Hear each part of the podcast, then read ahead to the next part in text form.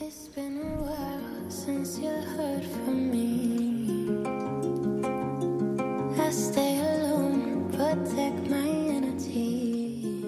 Raz príde deň, kedy bude začiatok konca a kedy nebude možné hýbať sa. Ale ja mám pohyb DNA. Mia Stella Fuňaková už u mňa raz v podcaste bola. Prvú časť si môžete nájsť Buca Talks asi pred rokom, rokom a pol. No a tentokrát sme sa spojili po skoro dvoch rokoch. Veľa z vás mi aj písalo, že či neviem, čo s Miou je a tak ďalej, pretože jej príbeh vás tak veľmi oslovil, zarezonoval vami, ale aj motivoval. A ja vám úplne verím, pretože naozaj táto skvelá žena, ultrabežkyňa, človek, ktorý sa potýka s nevyliečiteľným typom rakoviny, rakovinou krvi, o jej strastiach, o tom, ako jej lieky len predlžujú čas a ona o tom vie, ako pochopila, že si chce dovoliť aj negatívne emócie, ako objavila silu terapie a ako si prestala dávať nálepky a uvedomila si, že život naozaj nie je o segmentoch, ale úplne o niečom inom. Prajem vám príjemné počúvanie, lebo naozaj takéto podcasty verím, že stoja za to, kde si naozaj pripomenieme a tí moji hostia naozaj nám všetkým pripomenú, že častokrát žijeme v tej budúcnosti a Málo kedy si uvedomíme, že ako veľmi vlastne ľúbime náš život a za čo všetko sme vďační, keď sme zdraví. Takže príjemne sa usadte. Verím, že aj táto druhá časť bude jednou skvelou výpovedou jednej skvelej ženy.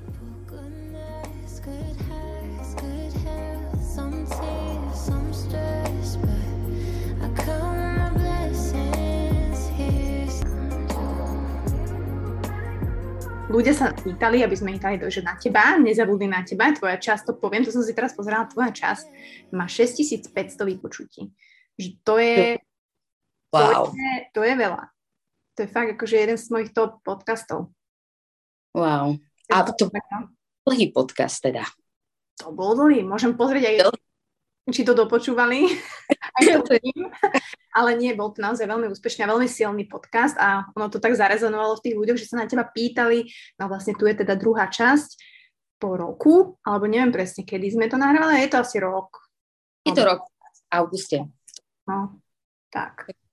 Tak, no a ty si hovorila, že teda teraz v januári, februári si mala, jak si to povedala to slovo?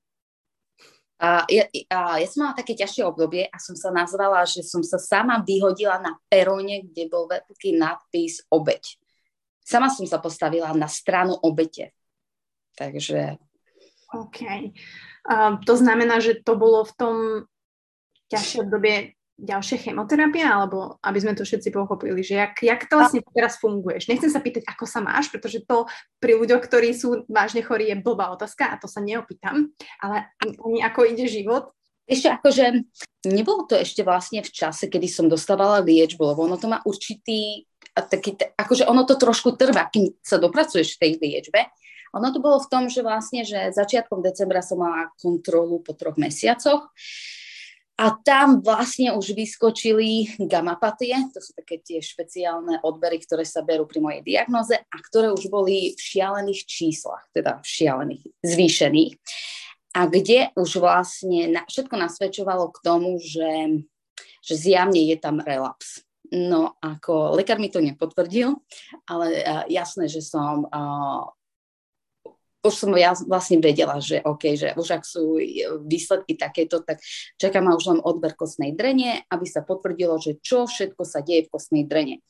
Takže nemali sme taký kratší rozhovor s lekárom. Vtedy, a vtedy vlastne prvýkrát som asi asi si aj všimol, že, že, že som prestala rozprávať a som rábila, že akože že žiadne nejaké medové motúzy, že, že vlastne ide o relaps. No, takže jasné, že ide, ale že netreba hádzať flintu do žita, že vlastne, že uvidíme, čo vlastne odber kostnej drene a no a snažil sa nejako akože ustáť situáciu.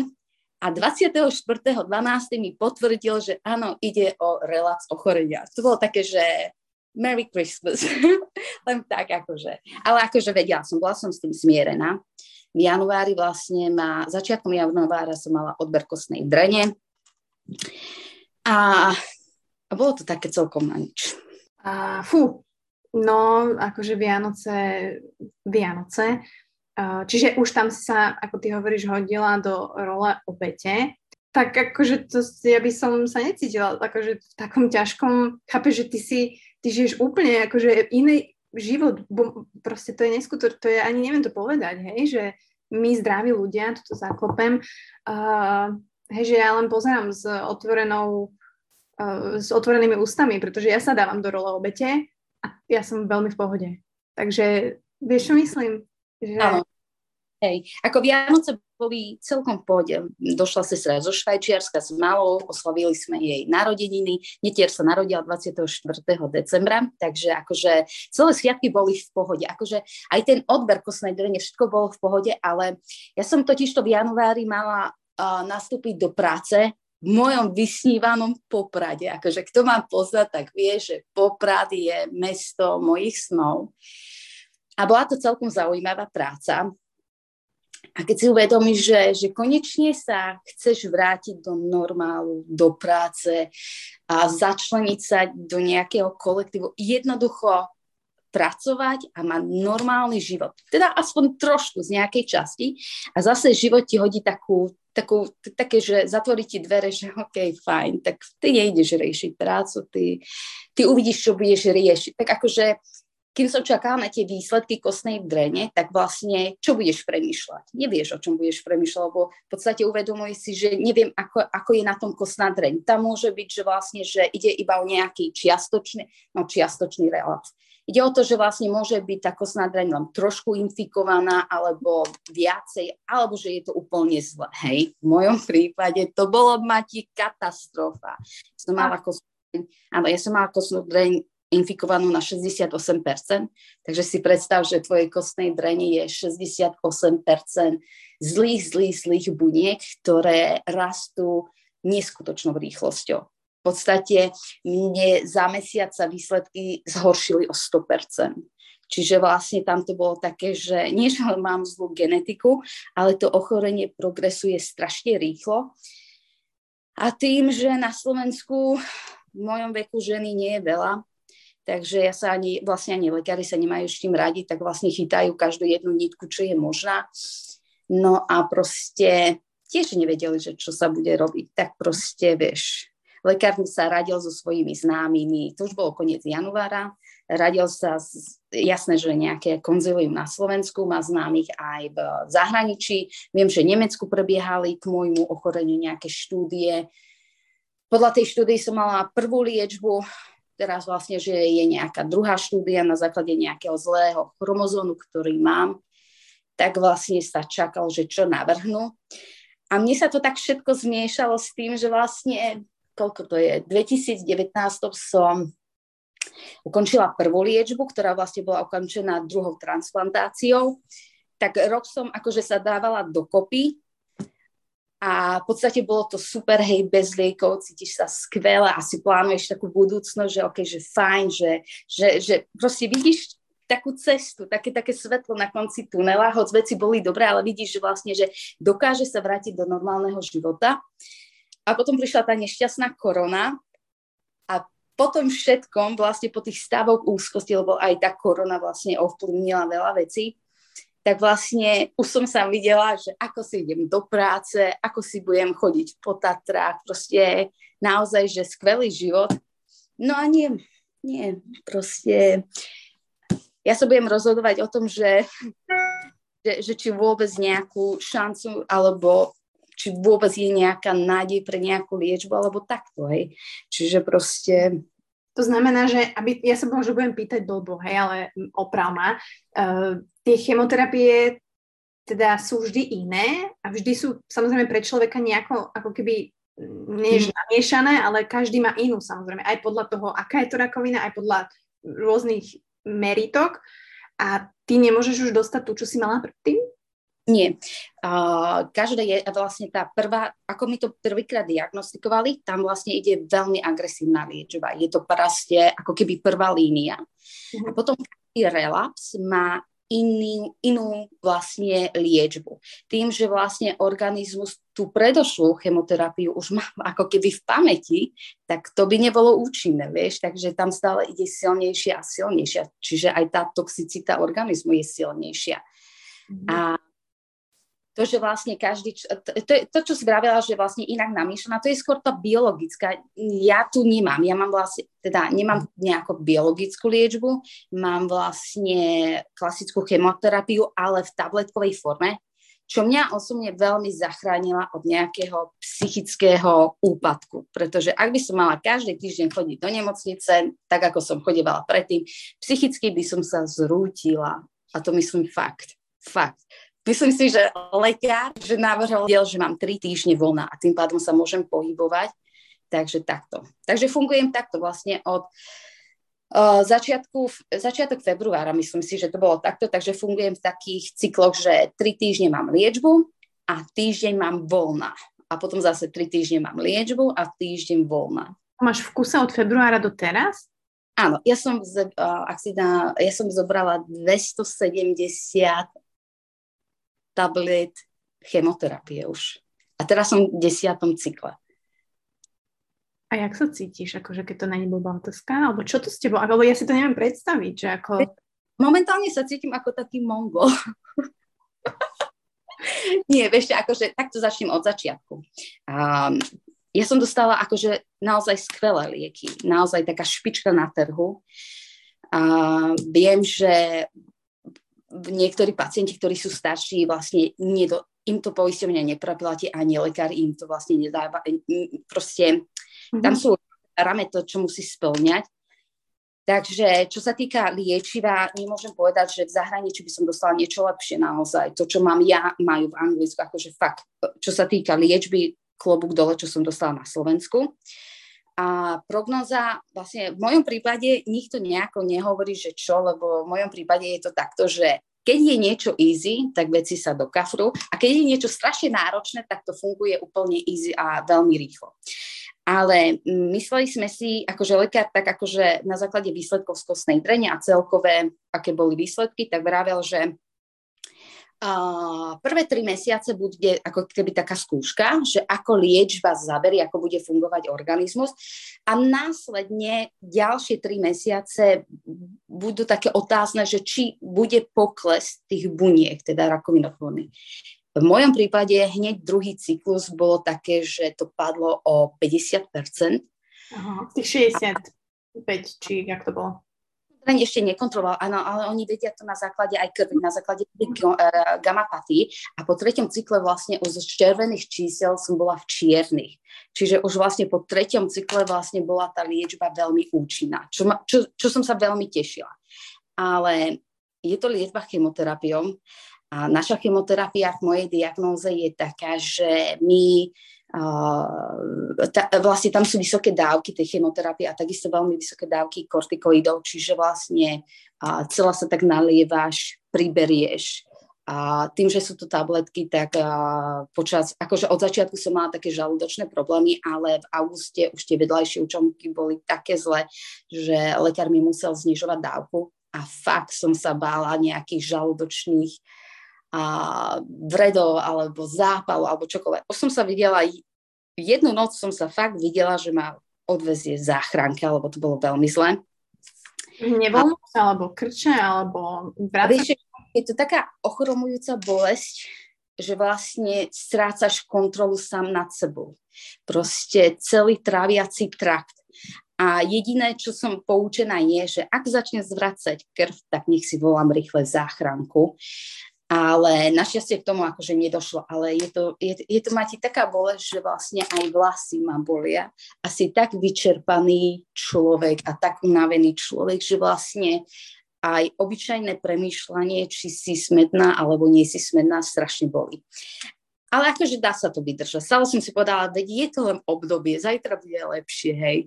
A tak akože zo dňa na deň, zajtra bude lepšie, zajtra bude lepšie, lebo čo? Lebo nemám na výber, proste musíš to vydržať, vieš, takže tabletky od bolesti na to nie sú, proste musíš to vydržať. Jedine, že ešte som bola tak duchom prítomná, že som do seba nervala tú chemoterapiu pár dní a mm-hmm. tým pádom zhoršila stav, takže, takže takto. Ale hej, je to také, že som pomalšia, a sú tam bolesti skeletu, uh, sú dni, napríklad pondelok, každý pondelok začínam trojdávkovou chemoterapiou, čiže sú tam tri dávky. Je to taký náročný deň, kedy vlastne už popoludne nedokážem fungovať. Tvoj, akože fyzicky si úplne nepohyblivý človek. A tvoj mozog beží, proste on beží na 300%, lebo proste sú tam aj iné lieky, ktoré to ovplyvňujú. A teraz si predstav, že fyzicky nevládzeš, nevládzeš nič, má zatvorené oči, ale nedokáže spať a tvoj mozog beží, proste funguje. funguje aj 48 hodín bez prestávky. Proste to sú dni, kedy vlastne v pondelok si dám lieky, ale ja reálne dokážem spať niekedy stredu štvrtok. Čiže sú to také úplne stavy, že, že vlastne ak nie sú bolesti, tak potom vlastne tvoj mozog ide šialenou rýchlosťou a proste úplne, že, že niekedy si pripadám ako taký blázon. Neviem, či som to iba ja, ale, alebo aj iní onkologickí pacienti majú takéto stavy, ale proste takto funguje. Ale naučila som sa fakt, akože zo stavu obete, ako, ako veľmi mi pomohol uh, tvoj podcast Nedelná omša, kedy si tam vlastne rozprávala, že ako my častokrát žijeme v budúcnosti. A tak presne som žila ja v budúcnosti, že som sa už videla v práci a už som mala naplánované jar a už som mala naplánované leto a už som mala presne také všetko naplánované, lebo ja som takýto človek, že, že som stále mala tri diáre, jeden pracovný, súkromný, škola, všetko, hej, doku, ako, a presne ako dnes. Vidíš, proste, že Mati, ja som už ready, lebo som pripravená. Proste tak, takýmto štýlom plánovaním som žila. A, a proste som si uvedomila, že ono mať odvahu žiť život je fajn, ale žiť život v realite s odvahou je viacej dôležitejší. A to mi tak strašne pomohlo, že aj keď sa veci dokafrali, to neznamená, že ten život končí. Proste ja som nemala fakt, akože druhýkrát v živote som nedostala na výber, ale som si povedala, že nevadí. Proste... Hej. Ďakujem, že spomínaš, preberiem to na chvíľku teda, že tú časť, pretože tá časť, tu si pamätám aj ja z tých všetkých homší, ktoré ja nahrávam, tak je to už tak, je ich veľa, ale toto je aj pre mňa také, myslím, že sa to volá odvaha žiť realitu. No. Hej, odvaha žiť život je fajn, ale odvaha žiť realitu je, je tá realita. A jak si aj ty povedala, že si nedostala na výber, a to je to, že máš vlastne len tú jednu možnosť, no tak ju musíš žiť, lebo máš len tú jednu. Čiže... Presne tak, akože ja svoj život tak veľmi ľúbim, že, že som sa nejako povznesla a pozerám sa na to fakt, že z výšky, že, že nevadí, že som chorá. Vôbec. A opustila som, akože, a to bolo taký paradox, že tak strašne som sa chcela hnevať, že ja som veľmi mierumilovný človek ale v tej dobe, ak by som mala možnosť uh, nejaké, vlastne nejakého športu alebo nejaký boxovací vak, alebo ako sa to volá, tak ja by som to asi dokázala rozbiť alebo rozstlc alebo čokoľvek. Tak strašne som sa chcela hnevať. A vtedy akože, a to ma tak veľmi prekvapilo, lebo proste fakt akože takéto pocity ma veľmi vedia prekvapiť, ale dovolila som si hnevať sa, proste dovolila som si dokonca aj plakať, byť nahnevaná a vôbec mi nevadilo, že som sa sama akože dala do pozície obete. A vieš, čo je paradox? Že zase vo vnútri som sa cítila takto, že že OK, tak sa lutuj, alebo proste buď aj proste úplne na dne, kľudne buď aj obeď. A ja som kde si hĺbke cítila, že ono je to len obdobie, ktoré pominie. A presne po tom podcaste, ako som si tak v hlave veci nejako ujasnila, som si uvedomila, som sa normálne nad sebou zasmiala. A vôbec mi to neprišlo blbe, že som sa cítila, alebo sama zo seba som hrala obeď. Práve to, že som si to dovolila. A tak akože obrazne povedané, tak som akože vstala, oprášila som si kolena a spokojom som vykročila s odvahou žiť realitu. S odvahou ísť vlastne pre rozhodnutie tej liečby, lebo ono to bolo fakt akože náročné. Vieš, keď si uvedomíš, že rok a pol som sa liečila a liečbu som mala fakt, že náročnú. Dvakrát do, vlastne do šiestich mesiacov som dvakrát podstúpila transplantáciu. A jedna bola akože dosť náročná, druhá bola ľahšia. A teraz som si uvedomila, a to nestačí? To fakt akože život nestačí? To zase musím viacej? Ale tak akože pozerám sa na veci tak, že, že ja nemám na výber. Ja proste som chorý človek a ja našťastie mám tie lieky, a, ktoré vlastne mi zachraňujú život. Ale akože zachrá, oni ma neliečia, oni mi len predlžujú čas. To sme sa tiež rozprávali, že a takisto vyšiel taký, je taká organizácia celosvetová, tam vyšlo, že akože super mega liečivo, nádej pre pacientov a, a tam bolo také, že nás vyliečia takto a takto, ale oni nás nedokážu vyliečiť. Oni nám len predelžujú čas. Takisto mi akože aj lekár vravel, že lebo proste, že to uh, naozaj, že nové lieky, uh, inovatívna liečba, všetko, ale nikdy nepoužije slovičko, že vyliečíme alebo že dosiahnem nejaký bod zdravia, že sa mi to zdravie vráti. On stále hovorí, že vo vaš, akože v mojom prípade, alebo pri, akože celkové nie je možný nejaký, nejako zvratný, alebo že dosiahnuť remisiu, úplnú remisiu, že vyzdravieš. Čiže tie lieky mi len predlžujú čas. A reálne si uvedomujem, že, že ja mám šťastie, že som stále fyzicky aktívna, že ako tak vládzem všetko a že mám lieky, ktoré mi predlžujú čas. A ja nechcem strácať ten taký drahocený čas blbostiami, ako to bolo v minulosti, alebo ako my ľudia častokrát lie, riešime, alebo žijeme minulosťou, alebo že žijeme tak ďaleko v budúcnosti. Ja jednoducho ráno vstanem a stále si tak poviem, že no, a teraz akože s odvahou vyraziť do dnešného dňa. A mňa fakt, akože to ochorenie, ako sa mi vrátilo, ako som si prešla vo februári tým takým, takým zvláštnym obdobím a som si uvedomila, že to, čo som sa naučila popri prvej liečbe, som až teraz zožala. A s takou trpezlivosťou, bez nejakých veľkých očakávaní, alebo takých, ako my si na seba kladíme, takých nároky, hej, také... Mm. To, proste jednoducho je pondelok, preplávam pondelok. Je útorok, preplávam útorok. Ale mám plány, akože mám ciele. Dala som si ciele, čo by som chcela. Mám plány. Ale nie je to také, že, že žijem, čo je teraz, koniec oktobra, že by som žila v decembri. To nie. To je ďaleko, hej? To je strašne ďaleko. Uh-huh. V mojom prípade je to strašne ďaleko.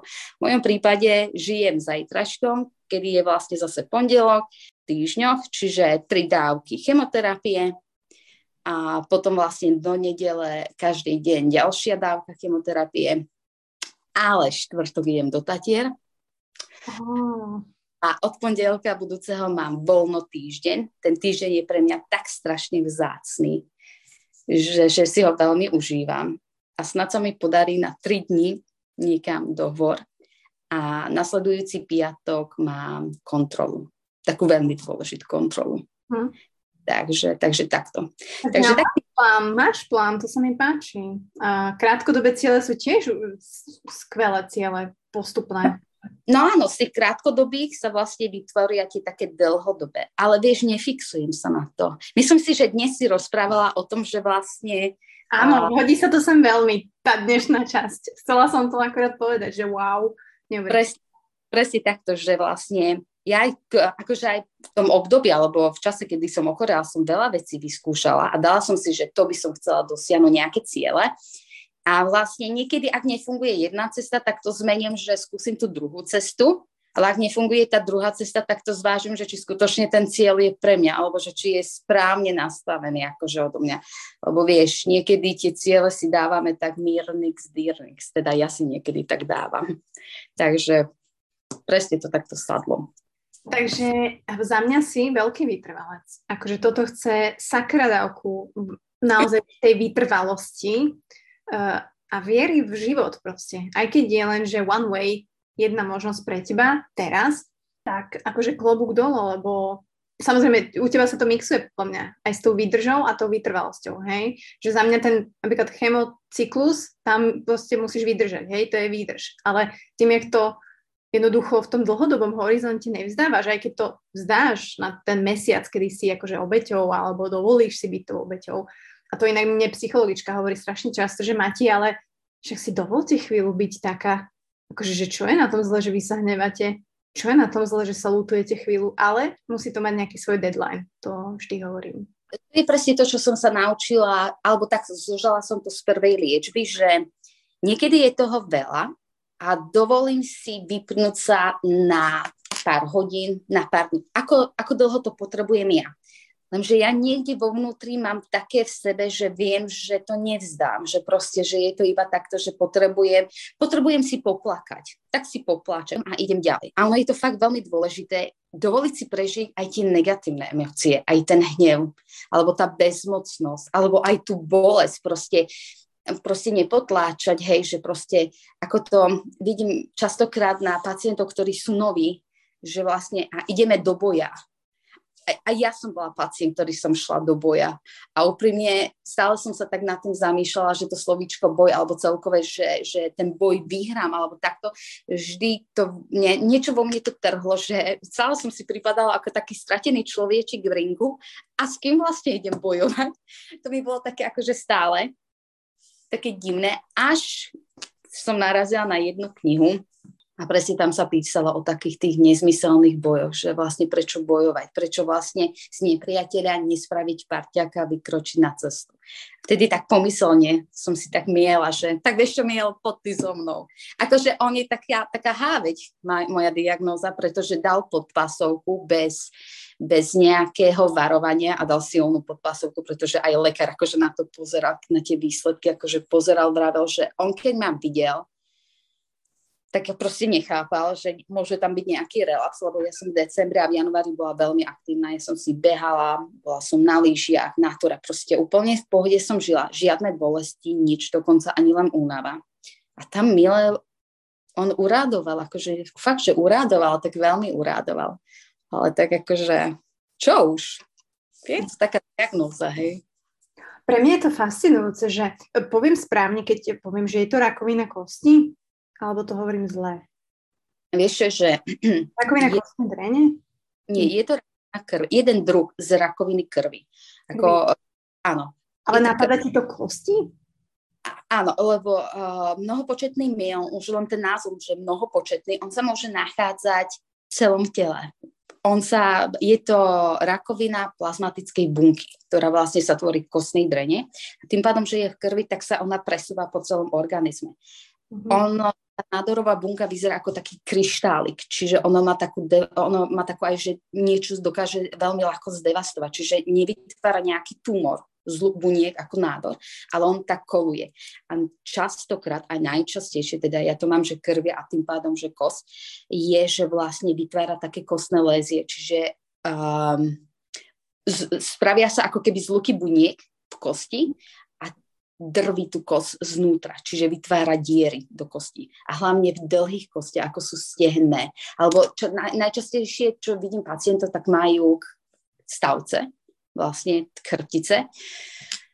A potom sú to dlhé kosti. Čiže laj, ako laicky povedané označia to, že rakovina kosti, ale nie je to presne rakovina kosti. Je to tumor, kde vlastne amputujú čas alebo vlastne nejaká, nejaký, nejakou radio, terapiu alebo nejako takto sa to rieši. Čiže naše je to takto, že ak sú tie kostné lézie, sú nezvratné, vieš.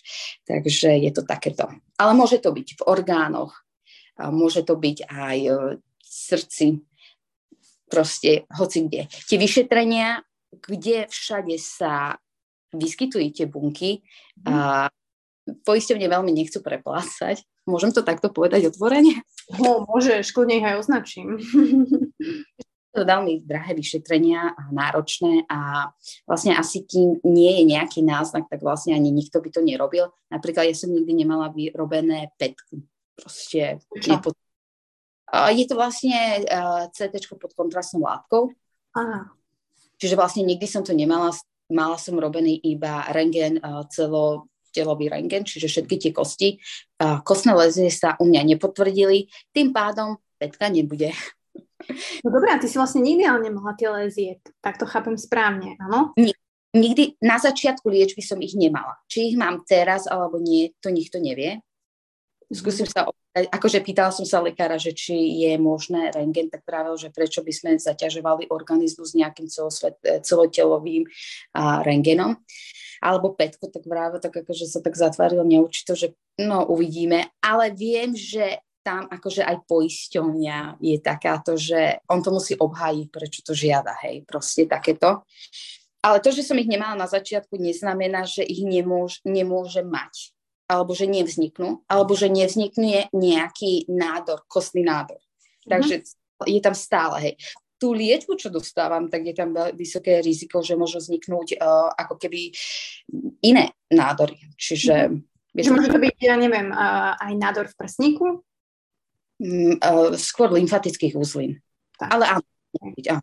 Hej. Ne, ne, nemusí to byť len kosti. Ja som bola v tom, že vlastne tebe sa to sústreďuje iba na tie kosti, ale vlastne teraz zistujem, že vlastne nie. Že...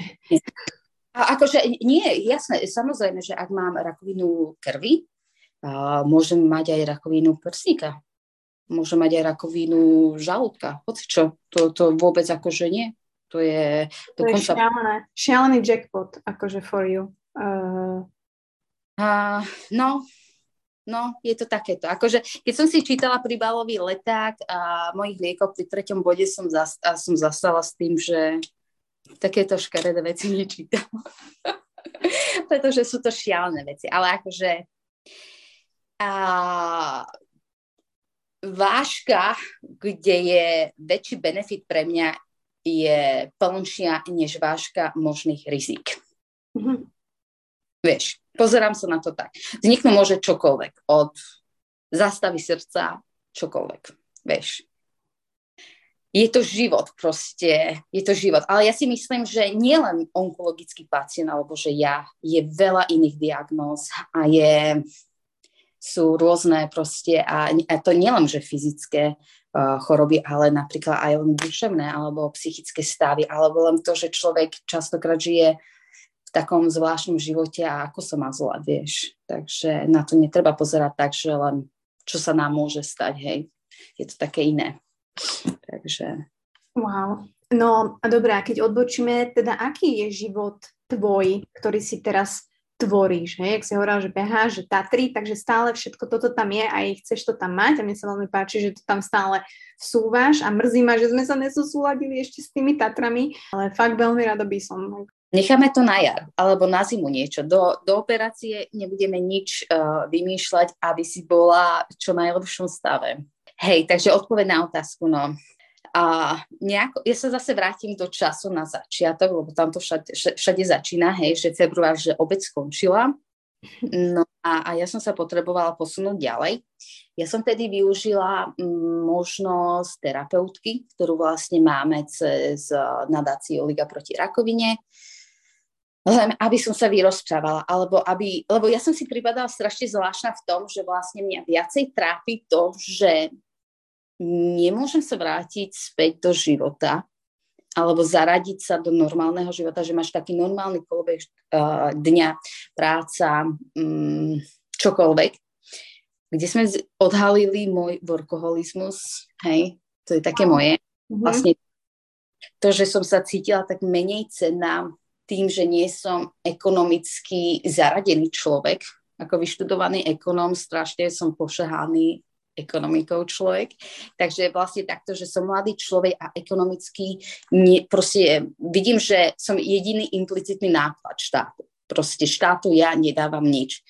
A veľmi som, ja som strašne ľúbila moju prácu. A proste také, že zrazu čo akože číta, ja som prečítala množstvo kníh, už si pripadám ako taká čítačka, hej, mám za sebou kopec kurzov, ale tak na čo sú mi tie informácie, ktoré nemôžeš hodiť niekde do praxe? A vtedy vlastne tá psychologička meni, tak akože sme sa tak nejako, nebola to terapia, boli to len tri sedenia, kde vlastne sme sa len rozprávali, kde vlastne mi ukázala, že to, čo bolo, bolo. Tam sa dvere zatvorili čo je, je normálne pre človeka, že každý, kto vlastne zažije niečo, a čokoľvek, traumu alebo nejaké ochorenie, alebo ja, že som sa chcela vrátiť späť do života, ako som to nazvala, pretože ja som nič iné nepoznala. Proste ja som poznala môj kolbeh života. A tedy vlastne padlo takéto, že ja vlastne už popri tej prvej liečbe som sa učila, že učiť sa vlastne žiť nový život. Že to, čo bolo, je minulosť, ono sa to nejako prelína, akože ono sa to tak preleje do prítomnosti ten kolobeh života, hej, však akože ne, iný život nežiješ, hej. Lenže to, čo bola, čo som, čo som akože sa sústredila na tie veci, oni už boli, už vlastne nie. Tedy som si uvedomila, že um, aj po štyroch rokoch som mala napríklad problém povedať, že ja som, vieš, keď stretneš uh, aj známych takých, akože, ktorí nie, nie sme celkom v kontakte, tak ako žiješ, čo nové, um, no ako sa darí, no čo pracuješ a také tie otázky, ktoré vlastne vytvárali vo mne pocit, alebo ešte prehlbovali pocit takej, uh, ako keby, no vypadlo mi to slovičko. Mennosti, alebo... Mennosti. Taká mm. mennosť, že vlastne uh, sama som si dala tú takú nálepku, že som implicitný náklad štátu. A, a že proste spoločnosť dáva nálepku onkologický pacient. Ak niekomu poviem, že ak niekomu poviem, že onkologický pacient, tak to berie ako keby cez takú hmlu, že reakcia dobrá, ale keď niekomu poviem, že no tak ja mám rakovinu krvi, tak to vidíš v očiach, že ty kokos, však tá zomiera. A tam už je tá lútosť a také, že nebojte sa, to bude dobré, uvidíte, teraz sú výborné lieky a takéto, a akože výborné lieky. A niekedy mám chuť povedať, fakt, tak ja vám teda z kabelky nejaké vyberiem, vyskú, vyskúšajte a uvidíme, že čo to spraví, hej. Ale akože ľudia to myslia dobre. Mm. Vnímam, že oni to vlastne v tej nevedomosti myslia to dobre, ale sama som si tú nálepku strhla, takže nie som implicitný náklad štátu, nie som ani obeď, nie som ani uh, ani človek, ktorého treba lutovať, nie som ani človek, nad ktorým vlastne treba lámať palicu, proste nič. Teraz vlastne vyrovnala som sa s tým, na, na, akože učím sa každý deň žiť od ako keby ten nový život, ale už sa nehambím za to, ak sa, že s, s niekým sa stretneš, alebo nie, niečo vlastne, kde padne otázka, tak kde pracujete? Nepracujem, ja som invalidný dôchodca, som onkologický pacient a neriešim reakciu, ani nálepky, neriešim. Proste s úsmevom to odpovedá. Proste ten pocit menej cennosti zo všetkých tých externých faktorov a samozrejme aj zo mňa som už vyriešila a pomohla mi hlavne tá terapeutka. Čiže ten život, vlastne ako som prešla tým, tak ten život bol taký viacej oslobodzujúcejší, taký ľahší taký ľahší. A mne to strašne pomohlo, že aj to psychické nastavenie v rámci tej liečby je veľmi dôležité.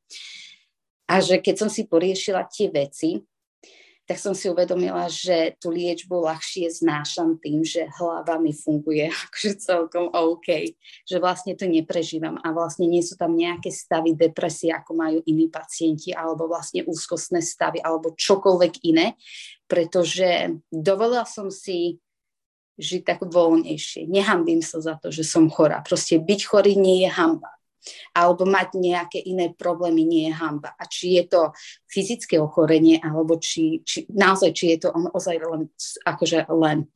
V mojom prípade len cukrovka, vo vašom prípade je to diagnóza proste, hej, a čokoľvek iné, alebo fakt, že či je to fyzické, duševné, psychické ochorenie, nie je to hamba. Proste neskrývajte to, nehambite sa povedať pravdu, nehambite sa využiť proste terapeuta, ono je to fakt veľmi tak dôležité a tak potrebné, že veľmi si pomôžete. Ktokoľvek proste potrebuje využiť to. Čiže mne to v marci veľmi pomohlo. Tedy som vlastne stretla aj inú terapeutku, s ktorou pracujem, ale tam pracujeme na iných veciach z minulosti, vždy tak počasie odkrývame koberec alebo akože šúpeme tú cibulu, kde vlastne neriešime diagnózu, lebo to, to ako povedala, to mám poriešené výborne, tam je akože aj nastavenie veľmi dobré, ale riešime tam iné veci z minulosti, také boliesky. A to je tiež také, že veľmi, veľmi dôležité a potrebné. A takto si žijem ďalej. Však ale to je super, že o tom hovoríš, že som rada, že to spomínaš, tú terapiu, lebo za mňa by nielen každý zdravý človek mal uh, ako keby sa starajú o tú dušu, ale práve títo pacienti by aj mali dostať ako keby možnosť, nie, pre Boha, mať nejakého psychologa, ktorý ich sprevádza, to, alebo to by malo byť ako prvé, ja si myslím. A chápem, že to asi nefunguje, ale... Myslím si, že nie. Uh, uh, v nemocnici takéto zastrašenie nemáme. A ja chápem, že, ja chápem situáciu lekárov na Slovensku, chápem aj psychologov na Slovensku, je to náročné. Tuto možnosť nám častokrát ponúkajú neziskové organizácie, Uh, ja som využila Ligu proti rakovine. Nie je to žiadna reklama, teda dúfam, že som to mohla povedať.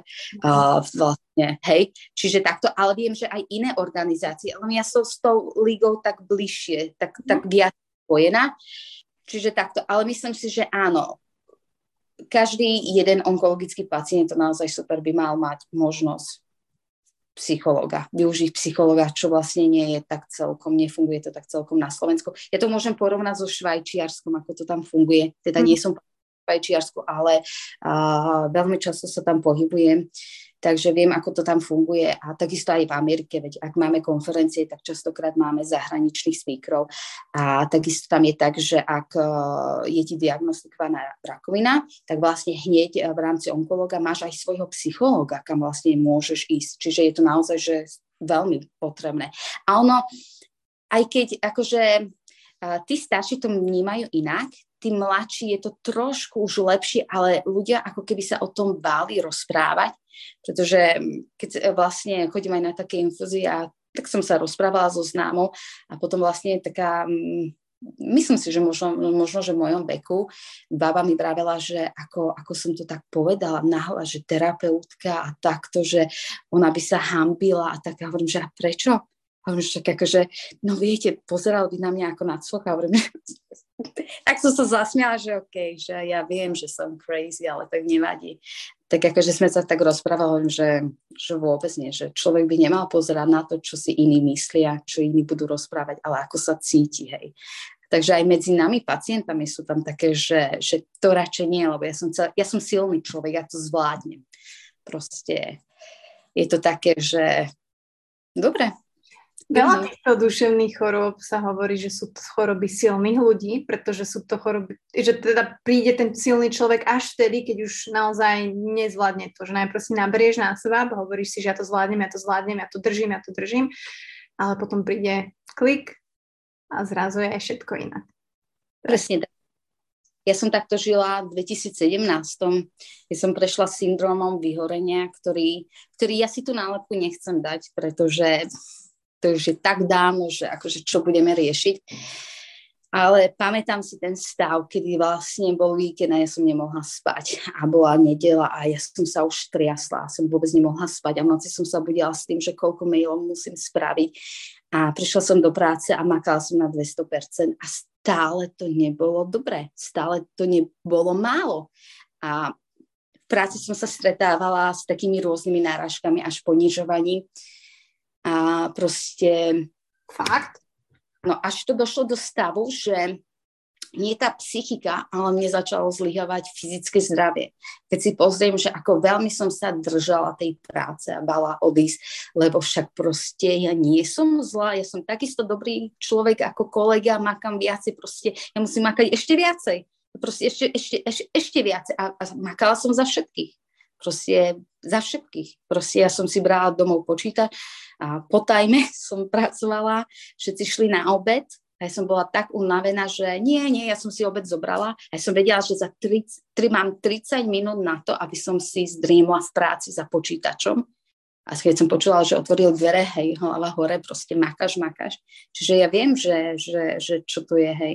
A čo je to žiť v toxických vzťahoch len len kvôli tomu, aby som dokázala niekomu, že, že ako veľmi sa mýli, že ja som dobrý človek, že, že dokážem presne to, čo tá osoba chce, hej, proste viem, čo to je. A z čoho si to teda mala? Už ste ošupali tú cibulu trochu? Ošúpali sme. Dokonca sme aj prišli na to, prečo som mala v minulosti a teda aj stále akože mám tie úzkostné stavy, hej, že vlastne veľa ľudí panika, hej, lietadlo, ktoré opozdíš o 45 minút a všetci na teba pozerajú. Veľkovládko v lietadle. Och, to keď si spomeniem, pánečky, to bolo strašné dačo. No. Ja to poznám veľmi len asi light. ale zvládla som to mať. Ja som po x rokoch letela a v júli a zvládla som to a dokonca sedela som v strede a oh. síce veľmi hlučne som dýchala, hej, akože všetci na mňa pozerali, ale ako zvládla som to. My sa smejeme, lebo my chápeme tie úzkosti a panické ataky. Ja viem úplne presne, čo prežívaš. A... mm, Akože sestra bola zlatá, sestra bola akože ignore. Oni, oni zaspali po piati, oni ešte sme len zlietali, oni už spali. A som vravila, že a ja som v tom ostala sama, teda úplne sama, ale, ale fakt, že zvládla som to a som na seba hrdá. Proste fakt, že... A teraz akože už dávam napríklad aj plné MHDčky. Akože nemám rada, ak sa na mňa ľudia tlačia. To nemám rada. Hej. Mhm. Proste to je priestor. To akože dám aj pocítiť, že už ak je niečo veľa, tak je veľa, ale proste dávam to. No, je to taký mix. Hlavne je to veľa vecí nakumulovaných s tým, že veľa vecí sa neriešilo. A ja som chcela byť dobrá pre každého. Môj najväčší problém bol, že, a stále akože ešte šťastie je, že neviem povedať nie. A aj keď niekto ma poprosí o pomoc a vieš, niektoré, po niektorí tak žiadajú o pomoc, že je to samozrejme, že vlastne, že takto, hej, že takto to bude, hej, že Hm. vlastne to spravíš, to a to, hej. Ale proste nevedela som povedať nie. Tak proste snažila som sa byť dobrá pre každého na každú stranu a zabudla som byť dobrá pre seba. A takto sa to kumulovalo rokmi a takto to bolo aj v tých partnerských vzťahoch, že vlastne, že aj keď som cítila intuitívne, že toto nie je partner, s ktorým chcem byť, mala som strach odísť, pretože ho zraním. Tak som zraňovala seba. Aj keď som bola vo vzťahu, kde som vedela, že ten človek iba zo mňa ťaží a viac menej nie je tam nie, nejaká taká, že proste rovnováha, bála som sa odísť a tam už to bolo také, že, také, že však čo som ja horšia ako niekto, alebo že však ja mu dokážem, že som dobrá. Ak som nebola dostatočne dobrá, alebo ak som sa zrazu postavila na obrazne povedané na zadné a vyjadrila svoj názor, zrazu bolo zle, ako si to ty dovoluješ nespraviť to, čo sa očakáva od teba, ty, ty akože protestuješ, hej. Tak proste potom samozrejme hlava dole a že tak akože dobre, však ja to spravím, však ako to a to. Nikdy som nemyslela na seba. A to sa tak nakumulovalo, kde sa vlastne prehlbili nejaké pocity menej cenosti. Presne to sa ukázalo teraz, hej, že vlastne, že tak strašne som sa chcela vrátiť do tej práce, lebo som si myslela, že, člo, že ak nepracujem, tak ako keby som bola nehodný človek ako keby života až, že som len taký náklad štátu, presne, presne osoba, na ktorú sa ukazuje prstom, však ty štátu nič nedávaš, iba berieš, proste vieš. Čiže bolo to takéto, hej. Myslím si, že ľudia sa tak... My sa strašne identifikujeme, to som tiež hovorila tou prácou, že ako keby, uh, kebyže teraz všetkým ľuďom zoberiem tú prácu, tak im zoberiem akože zmysel života, to by tak absolútne nemalo byť. Ale my si to takto dávame, že vlastne nejaké statusy kladieme na také miesto, že pozícia v práci z teba robí človeka. Naozaj ty si veľký manažer a asi cool človek, lebo ty si veľký manažer. Proste nie, proste môžeš byť upratovačka a si skvelý človek. Úplne skvelý. Práca z nás ľudí nerobí. Proste fakt, že nie. A tam už fakt, že ak niekto tú prácu žije až natoľko, že vlastne si ja to neviem ani vyjadriť, hej, ale presne, akože ja som nebola nejaká kariéristka, nerobila som ani v korporácii, vždy som robila v malých firmách, ale tá práca bola tak veľmi pre mňa dôležitá, že ja si ani neviem spomenúť, keď som nerozprávala o behu a o práci, o čom inom som rozprávala. Teda ešte o knihe. Asi, asi o ničom, ja som naozaj žila tou prácou. Takže, a to bolo asi rokmi nakumulované, lebo nič iné som nevedela. A možno, že to bola taký, taký únik, hej, že vlastne vedela som, že, že žijem v nejakých nefunkčných vzťahoch, až toxických. A tá práca bola takým únikom. A potom posledné roky bola vlastne únikom z práce a z toho všetkého zla bol ten beh, hej, tá príroda, hej, takže, takže takto. Takže ja som bola prekvapená až minulý rok, že krásy, a dolín tatranských som objavila až počas liečby, lebo keď som bola zdravá, tak som asi tam ade behala a naháňala a segmenty. Priznávam sa. Aha, aha. Ale to mi ťuklo tak akože v lete, že bola som sa prejsť s kamarátkou v Karpatoch a šli sme, ja si už nepamätám, ale bola to asfaltka, čo ide na Bielý kríž. Neviem, ako sme sa tam teda... si mohla napísať, by som vybehla. Hej, ale No a tam šli takí bajkery a taký jeden bajker, taký, taký veľmi namotivovaný ten nás normálne hrešil, že ideme po ceste a že tu nie je žiaden turistický chodník a kazíme mu segment. A vtedy som si uvedomila, že no Mária, ale aj ty si behala po do Tatranských dolinách, ale nehrešila som turistov. V pohode som aj počkala, aj som akože šla nábok v pohode, ale som si tak uvedomila, že ujo môj zlatý, život není o segmentov, ani o tom, že ako rýchlo vyjdeš na Bielý kríž a úplne o niečom inom, ale ja na to mám iný pohľad, on mal na to pohľad, že sme mu pokazili segment. Takže to bolo takéto. Ale vtedy som si tak uvedomila, že, že, že tie segmenty nie sú dôležité. Sú dôležité, ale nie na 100%. Takže...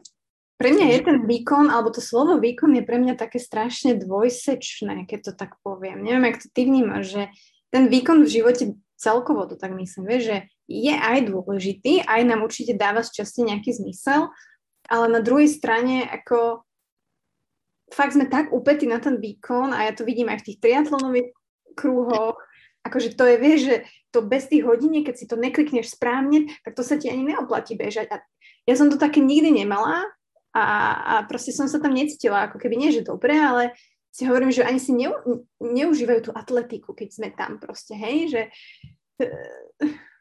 Áno, no Uh, mňa veľmi, akože ja si nepamätám, nemyslím si, že uh, ak som mala hodinky off, ma nejako to vytáčalo, to nie. Uh, možno, že niekto iný má na to iný názor, možno, že by niekto povedal, že ale vytáčalo ťa to, hej, to si nepamätám. A neviem, myslím si, že tak ako si vravila, áno, keď niekto trénuje ten výkon, jasné, človeka to poteší, je to dôležité. Ale zase, ak sa veci nepodaria, no tak akože však nezúfajme, o čo ide. Kým nejde o život, nejde o nič. Vie?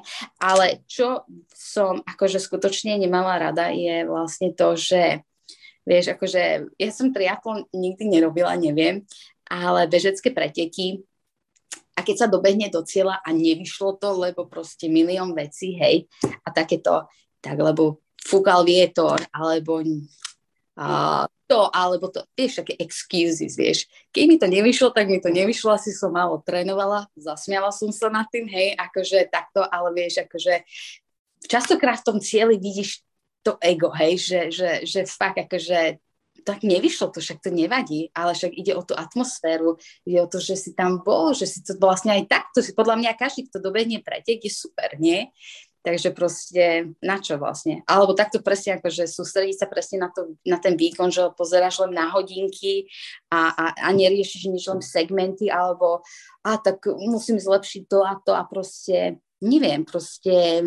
Nemám to tak ani ja, takže tiež, tiež ne, neviem. Ja som mala preteky, kde som dokázala spraviť aj 68 selfie, takže asi nie som presne ten človek, že na výkon, ale tak akože, vieš, tak akože boli aspoň pekné zábery. Pamätám si, že v, v Španielsku, v Pirineách som mala taký pretek, že som došla do cieľa a hovorím, že 140 fotografií, tak som sa zamyslela, že tak asi fakt sa musím nad sebou zamyslieť. že... No keď to teraz počúva niekto možno prvýkrát alebo nemal ten kontext, tak ja som ťa nazvala ultrabežkyňou, je to pravda. Ty beha, behávala si a behávaš a tvoja láska sú dlhé behy, tak? Áno, áno, akože behávala som aj uh, za STU na trati desiatky, teda 10 tisíc metrov a nikdy nebola nejako super rýchly bežec. Myslím si, že desiatku na ceste mám zabehnutú niečo za 38, 42 alebo niečo také, alebo 39, 42, niečo, niečo po 40. Nie som rýchly bežec, ty kokos, a ja hodina 6. Ale nie, akože, uh, tak ak si zoberiem, že ak tam pretekala Peťa Fašungová, alebo kto tam ešte pretekal v našich ročníkoch, títo tak tieto dávali fakt, že rýchle. A v tom čase, kedy som vlastne behala za STU, teda Slovenskú ligu, už som vlastne nebehala také, také tempa, už som trénovala skôr na maratóny a dlhšie. a v mojom prípade sa potvrdilo, že nie som rýchly bežec, nemám tu takú výbušnosť alebo takú silu, som skôr na vytrvalosť. Čiže aj tak ma brali, že polmaratóny, maratóny a potom vlastne už to boli také uniky, tie ultra traily boli také uniky od viac menej od môjho života asi, by som to takto nazvala, ale sedela mi tam tá vytrvalosť. Čím dlhšie som v pohybe, o to lepšie sa cítim a o to lepšie mi to ide. Ja som na maratóne vždy mala krízu hneď do prvých 7, do 10 kilometrov, totálne som bola to. A vlastne druhý, akože na 35. vždy to bolo také, že wow, že bežím, hej. A vtedy sa mi bežalo dobre, hej. Takže aj tréner tak ma navigoval, že však vyskúšaj také ultra. To bolo asi ešte, to bolo rok 2013. Mm-hmm. Takže to bolo prvýkrát, hej. Ale reálne som to začala behať nejakom 2016 asi. Takže, takže to bol tak. najdlhší, keď si spomenieme. Ja, najdlhší pretek bol asi hneď prvý pretek v Maďarsku.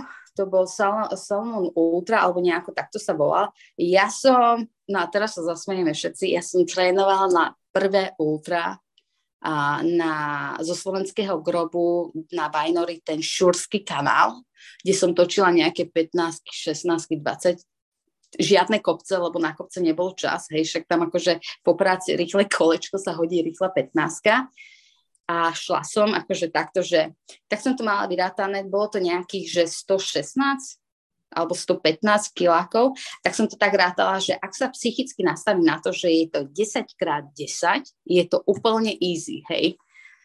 No, došli sme tam, uh, týždeň predtým tam pršalo, ja neviem, aké sú tam lesy, ale bolo to niečo ako Karpaty, hej.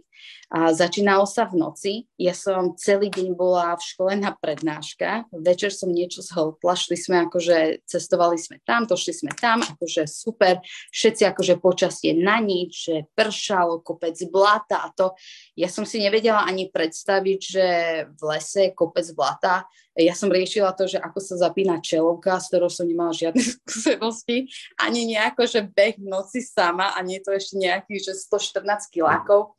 Zvládla som to. Zabehla som 126 kilákov, lebo som nechápala značeniu a fáborkám. Takže ja som tam zakufrovala 10 kilákov navyše a 4 kilometre pred cieľom som zle odbočila, kde som si nadbehla ďalšie 4 kiláky navyše a došla som tesne pred limitom.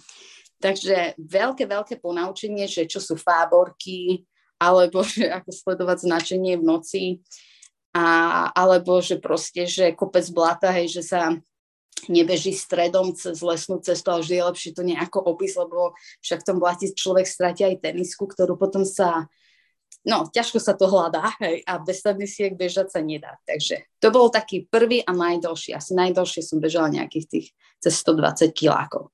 Ale zároveň bolo to veľmi poučné.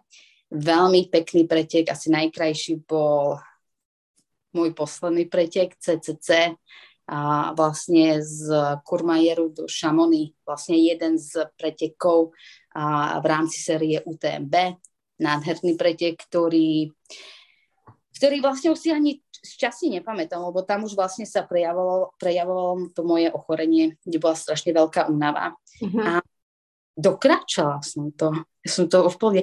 Ja som to, nie že som to vzdala na nejakom 40. kiláku, ale tam už sa vlastne nedalo bežať. Ja už som vlastne mala tak ťažké nohy a tak odrovnané fyzické telo, že vlastne som myslela, že... A teda akože nevyzerala som dobre, stále všetci sa, sa ma pýtali, či som OK, ale ja som to mala v hlave nastavené tak, že však ja to dokráčam, však že je kúpe času, čo riešite. Kto ma pozná, vie, že rýchlo kráčam, to ma jedine zachraňovalo. A bol to naozaj, že krásny pretek. A to malo nejakých 106 kilákov a 6 tisíc výškových. To bolo akože, to bolo náročné v tom, že tie Alpy sú skutočne, že prudko hore, prudko dole. A potom zase, hej, prudko hore, prudko dole, ale akože šlo to. Takže, ale veľa, akože mala som fakt akože Španielsko Pirenej, nádherný pretek, tam som bežala nejaký len 46 kilákov, myslím si, že to bol nejaký maratón, ktorý už je teraz predlžený a Istria maratón bol krásny, niečo cez 50 Čo som nedokončila je maratón Mont Blanc, tam som skončila na Emulsone, som bola úplne že odrovnaná a záchranári chceli teda odo mňa, aby som im ukázala čelovku, ako sa to všetko zapína. Asi ma poznali, hej.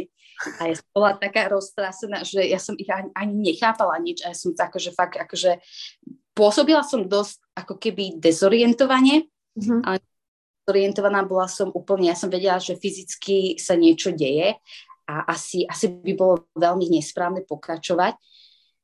Tak akože som to všetko ukázala, hej, tam bol neskutočne horúco, tam možno, že bol 50 stupňov, ja som mala rukavice na rukách, triasla som sa od zimy. Čo?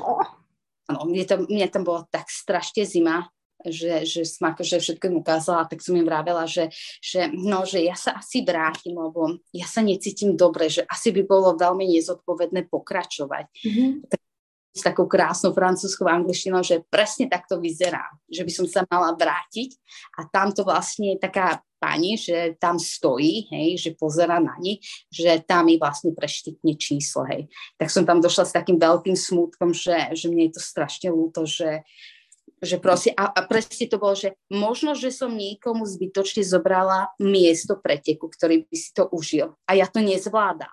A tá pani akože pozerala na mňa a hovorí, že nie, že ja som úplne skvelá. A mi ukázala, pozrite sa na tam tých chlapov. Tým je iba horúco a končia. Tam boli dvaja Kanadiania, ktorí vraveli, že je strašne horúco, že oni nebudú trpieť. A proste odstúpili od preteku. Hej. A jeden pán tam mal iba akože rozbité koleno, tak škrabnuté koleno, skav, že neuveriteľná bolesť, ale nič mu v podstate nebolo. Hej. Takže ja som tam vyzerala fakt tak akože zničenie, tak som si povedala, že tak akože čo sa tu nabudem teraz rúcať, hej, tak skončím a bodka. Takže veľa pekných pretekov. Aj v Tatra, Tatranská šelma ultra a Tatranská šelma vertikál, ktorá, ten vertikál je môj srdcovka, teda Slávka, že je srdcovka. Ja stále nechápem, vy ste úplne mimo ľudia, ktorí ja nechápem, jak na to natrénujete, však ale ty neodbehneš v kuse v tom tréningu, že 80 km si ideš nabehať. Ty, bere, ty beháš segmenty, nejaké dlhšie, aby si sa na tých nohách, aby si zvykli, alebo ja neviem si to predstaviť. No, no, takto to je. Teda teraz, akože ja pomaličky sa vraciam do tréningu, však som ti písala, že, že mám veľké oči na polmaratón. Zatiaľ. to. Vieš, Mati, ono je to veľmi individuálne. Ja som teda, nie som nejaký super výkonný bežec, ja som sa teda nikdy ani necítila na ultra, lebo sú chalani, ktorí ultra dávajú každý týždeň, čo je podľa mňa trošku fyzicky náročné a možno, že aj zbytočné pre telo, pretože vieš, kým ťa beh neživí, tak na čo sa ničiť. Ale je tam vlastne, vieš, akože nabehať veľa kilometrov v rámci tréningu, no polo si otázku, prečo vlastne tá vytrvalosť sa ti dá chytiť napríklad aj na bicykli, hej. Ale musíš vychádzať z toho, že to telo musí mať, musí, ako keby muselo poznať ten pohyb, alebo takto, že musí byť v pohybe 18 hodín, 20 hodín, vieš. A musí byť to svalstvo dostatočne silné, aby vlastne to vydržalo. Čiže tam nie je len, že ideš behať teraz nejaký 40, lebo ty si dáš proste, uh, napríklad raz za dva týždne si dáš dlhý vlastne tréning. Napríklad buď na bicykle, alebo takto na nohách, že odbehneš 40-45 kg alebo niečo, alebo napríklad nejakú rýchlejšiu turistiku si dáš, aby to telo vedelo byť v pohybe 10-15 hodín. Potom tam máš silové tréningy, máš tam vlastne rôzne akože nejaké tie segmenty, no segmenty, tie intervaly na rýchlosť proste. Čiže je tam taká široká škala, čo sa ti vyskladá a potom vlastne to zvládneš. Ja ti hovorím, ja som svoj prvý ultra šla a som trénovala na Šurskom kanále, kde som vlastne točila nejaké 15 kiláky. Tenisky som si kúpila týždeň pred pretekom, čelovku som riešila priamo na štarte a pozri sa, dá sa to, hej. Ide o to, aké máš očakávania. Okay. Ja, ja rada počujem, že dá sa to. To sa, to sa mi veľmi páči, toto spojenie. A možno ti teraz dám takú um, ťažšiu deep otázku, ale musím sa ju spýtať. Uh, čo pre teba znamená pohyb? Pohyb? Ja mám pohyb DNA. Môj lekár vlastne za tie roky, čo ma pozná, si uvedomí, že ja v DNA, v DNA mám veľmi škaredé bunky, ale je tam akože aj DNA bunka beh. Proste mňa pohyb definuje kto ma pozná, tak vie, že vrtola vrti. Proste ja už len chôdzu mám rýchlu. Proste pre, ak, ak niekto povie, že ideme sa prejsť a teraz, že ide aj Mia a sú ľudia, ktorí majú smrť v očiach, že ježiši, toto nie, nie, preboha, však to pôjde ako blázon. Nie, proste ja si bez pohybu neviem predstaviť život. A toto je pre mňa taká veľká motivácia, že keď sa mi niečo nechce, alebo proste ja denne musím absolvovať prechádzku kvôli kostnej drene, vlastne a, aby moje bolesti sa zmenšuje alebo mám menšie stavy bolesti, ak mám pohyb, tú prechádzku. Proste je to taký paradox, proste denne hodinu kráčam, hej. Tak proste ne, neviem proste, to je také, že kým môžem, je to pre mňa neuveriteľná vzácnosť. Čiže ak nemôžem behať, lebo nestále dokážem bežať, tak kráčam.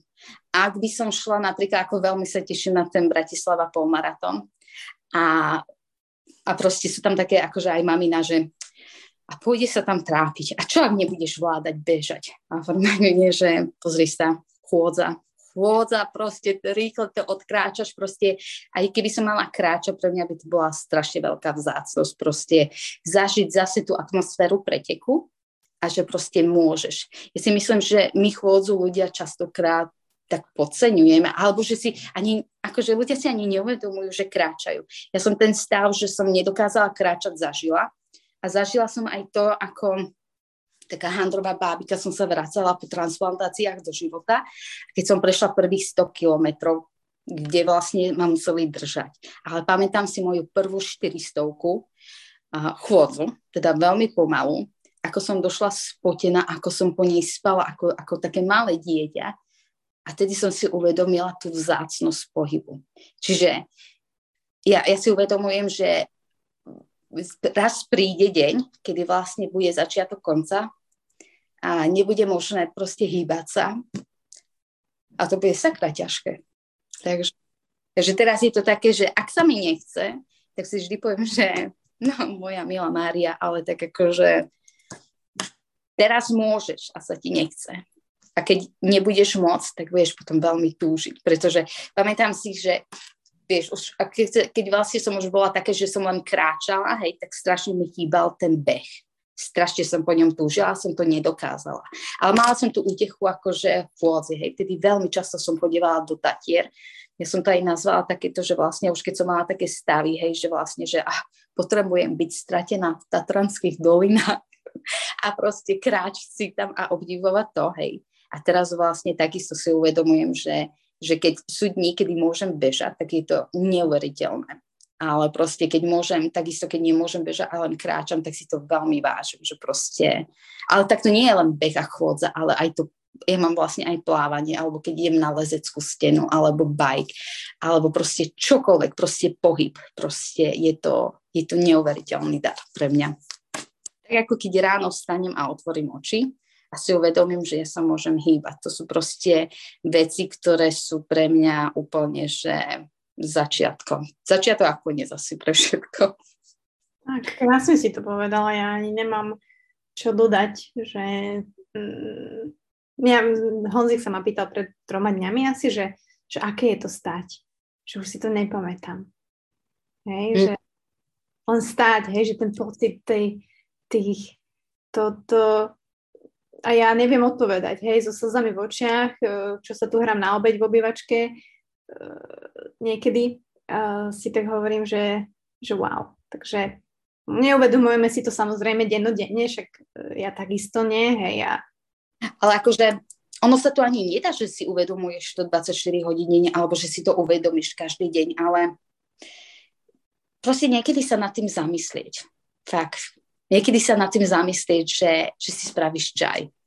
Alebo proste, že ako si vravela, že len stať, hej. Alebo ja teraz akože a častokrát, ne, neviem prečo, akože tak vnútorne ma to nejako núti, že vlastne, že vlastne, ak nájdem pekné miesto, že zastaneš a sa tak akože uzemníš a proste dýchaš, ale snaží sa cítiť proste to, čo je okolo teba vlastne, či je to vietor, alebo lístie, alebo, alebo ak, ak je vonku hmla, tak cítiš, ako tá hmla vlastne ti padá na tvar, na pokožku, proste cítiš vôňu tej hmly. Proste, no je to také zvláštne, ale proste, že, že zastaneš a vypneš a si uvedomíš, čo všetko môžeš.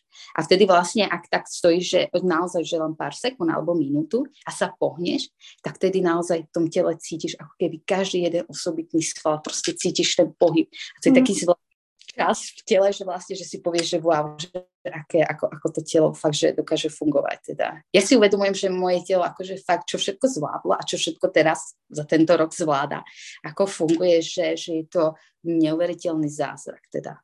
Fakt, že klobúk dole pred môjim telom, čo všetko dáva.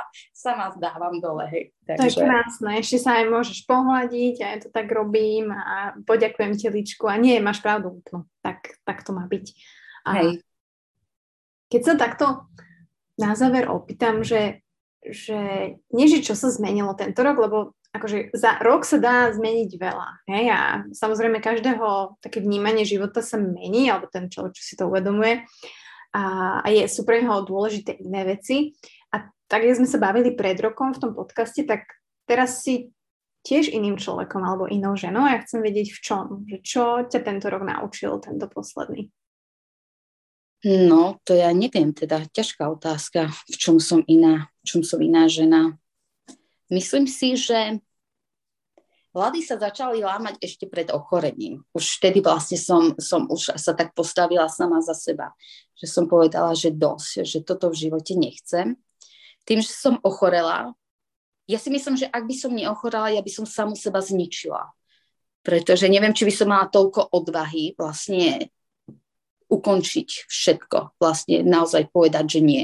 Čiže ja si myslím, že môj život to spravil za mňa, že mi zabuchol dvere.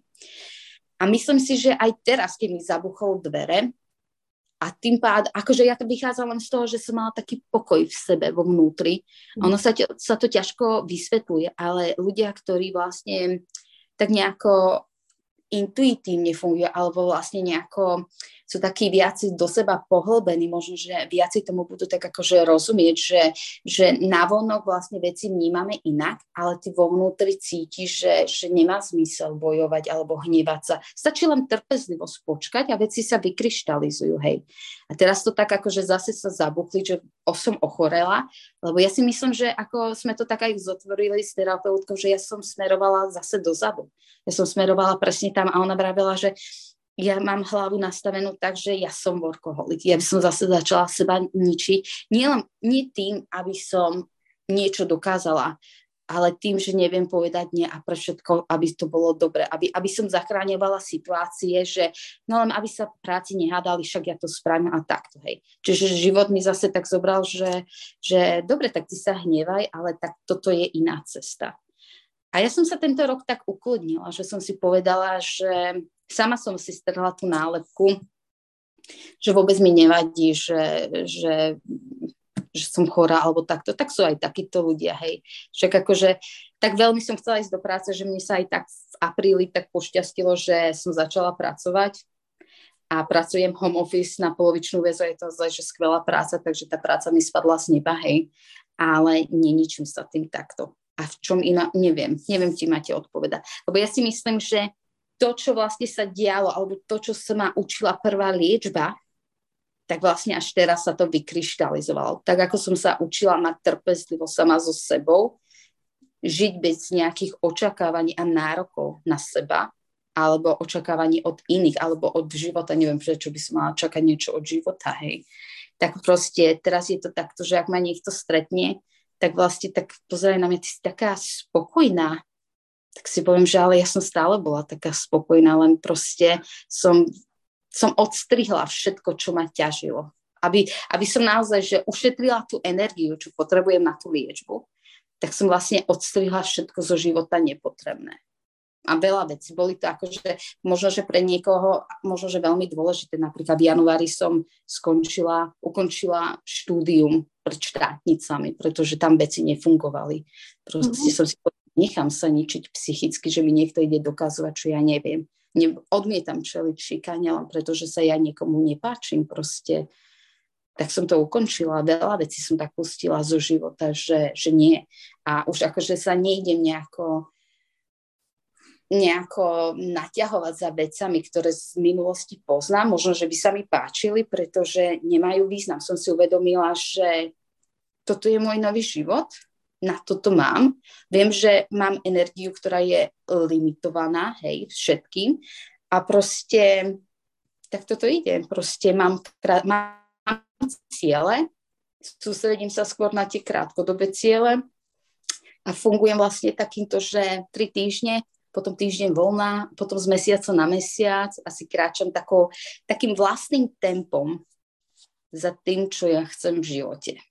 A to, čo vlastne, či, či niekto rieši, či, či je to správne alebo nesprávne a čo by som mala, alebo to už neriešim. Tam už, tam už, tam už je úplne že taká clona, to už je všetko mimo mňa. Proste tam je tá taká, že, že e, večer si láhnem naozaj s spokojným úsmevom na tvári som spokojná v živote, fakt. Aj so, vš- so všetkým dobrým, so všetkým zlým, aj s mojim parťakom Mielom, proste je to tá spokojnosť. Myslím si, že asi teraz ten rok najviac mi ukázal, že, že vlastne všetko, čo som vystriedala, všetko, čo som chcela, čím som si prešla, som si uvedomila, že prvá liečba ma naučila trpezlivosti a to vlastne prinieslo tú takú spokojnosť, takú vyrovnanosť. A so spokojnosťou prichádza aj také šťastie, ktoré je také vrtké. To je úplná pravda. Takže hejtery nemajú teba šancu, pretože teba ani nezaujímajú. Takže... Ešte by odišli hneď na začiatku prvej. Hejterov? To sme sa aj bavili, že veľa ľudí asi si aj vyfiltrovala. Však to hey. ide. Mhm. A akože, aj, akože aj stále sa dopočujem, že keď ma niekto vidí v Tatrách behať alebo takto, hej, tak akože ono, ľudia, Slovensko je malé, nerobte to. A skutočne mňa to, akože, ako povedia to, ale mňa to už netrápi. Nejako takto, že ja sa zasmiem a poviem, že fakt, tak vieš čo, ja hejterov skôr mám akože best friends, lebo oni všetko vedia, všetko komentujú, no všetko, fakt, akože podľa mňa to sú úplne best friends. A, ale ja to už neriešim, proste tam už nie je ten dosah. Fakt. A akože ja som sa na Instagrame ani nestretla s nejakým silným hejtom. A skôr po prvom a, podcaste mi veľa ľudí písalo a boli tam akože fakt, že silné príbehy.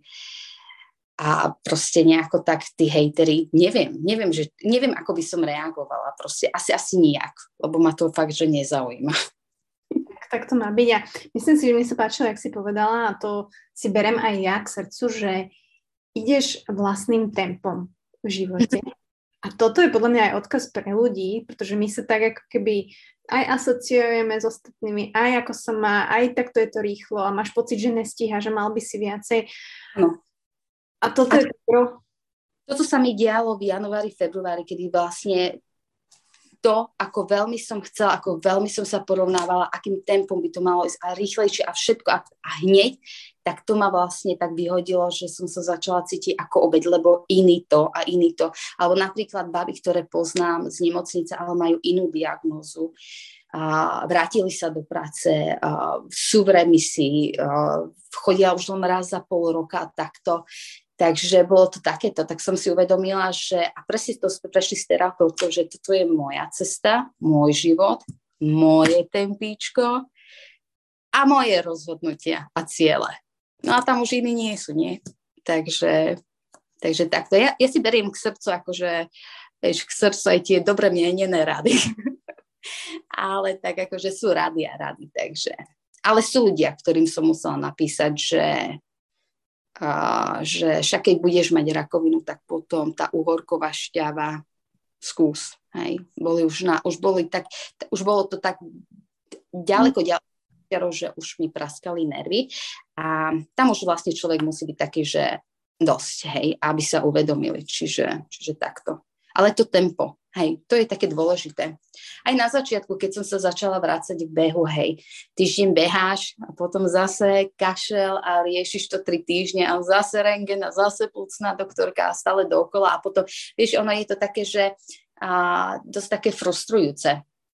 Ale nie som si uvedomila, že ja mám to odhodlanie, že keď sa cítim dobre a skončí mi liečba, teda nejaká, nejaké antibiotika alebo nejaké spreje alebo čokoľvek a si poviem, že tak, tak s takým odhodlaním, že tak dobre, tak ja začnem s indiánskym behom, potom že však nejaká peťka, nejaká osmička, že ja mám v sebe aj to také odhodlanie, že to nevzdám, hej, že proste, že idem takým pomalým tempom. No ty máš hlavne v sebe tú vytrvalosť. A, a ja som dneska vlastne robila už o tebe, ty kokos, teraz úplne mi to tak, uh, tým, že ak si začala, že ti ide lepšie tá vytrvalosť tie behy, tak ty proste si vtelená vytrvalosť aj v, v tom vnútri. Proste tak to je, lebo presne je to o tom, že tá vytrvalosť je, aj keď prestaneš, aj keď zase odbočíš, tak zase máš to odhodlanie a tú vytrvalosť zase na to naskočiť a zase to skúsiť znova a zase som tu. Áno, je to také, že vlastne áno, musíš vytrvať teda. Ja si to neviem predstaviť, že by som to nemala. Teda neviem si to predstaviť, ale tak to som ja. Takže. Bože. No tak ďakujem ti veľmi pekne. Ja si myslím, že strašne veľa ľuďom sme urobili radosť a strašne veľa ľudí toto bude happy počúvať a budú šťastní, že ťa opäť počujú a hlavne uh, budú počuť, že si spokojná, pretože fakt z teba išiel taký pokoj a taká, taká super energia, taká, také... Mhm, mhm, fakt. No, teda uvidíme.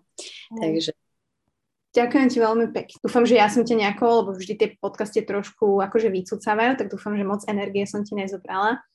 Je úplne v pohodičke, Mati. Ale ty si presne ten človek, ktorý je na mojej uh, vlne, takže ty ma nevycciavaš, to je také, že dobíjaš ľudí. Ešte musím toto potrénovať, aby som niekedy aspoň do toho indiánskeho behu sa s tebou vedela. Ja inak, ja som, to ešte poviem takto na záver, ja, ja som najpomalší bežec, ja nedokážem proste, a behám 12 rokov a niečo robím zle, ale už ja neviem rýchlo behať, proste ja sa neviem zlepšiť, ako keby, ale zároveň nedokážem ani bežať 15 km, že si to neviem predstaviť, takže možno nakoniec ten beh ani nebude to, čo ja vlastne mám robiť. Ale vieš čo, Mati, myslím si, že teraz beháš asi rýchlejšie než ja, ale ja som to už minula Instagram, že ja nie som pomalý bežec. Ja len uh, pomáham tým rýchlejším vyzerať dobre lebo vieš, keď niekto beha pomalšie, potom akože všetci vyzerajú, akože bežia super rýchlo, takže ono to nie je o tom, že si pomalý, len proste chceš, aby sa iní cítili lepšie pri tebe, takže... Proste je to moje tempo. Moje tempo, ktoré si idem a nesmie ma to nejako frustrovať a hlavne, že môžem behať a, a myslím si, že my si to tu žijeme veľmi podobne s Honzíkom, takže súznieme s tvojimi vecami a nechcem ti želať nič také povrchné, takže želám ti veľa pohybu, z ktorého budeš mať radosť a veľa takých dní, kedy si budeš spokojná a budeš, budeš vedieť, že tento deň trávim tak, ako ja chcem a sa mi to páčilo a let's do it once again. Takže ďakujem ti ešte raz. Ja ďakujem, Mati, za pozvanie a za príjemný rozhovor.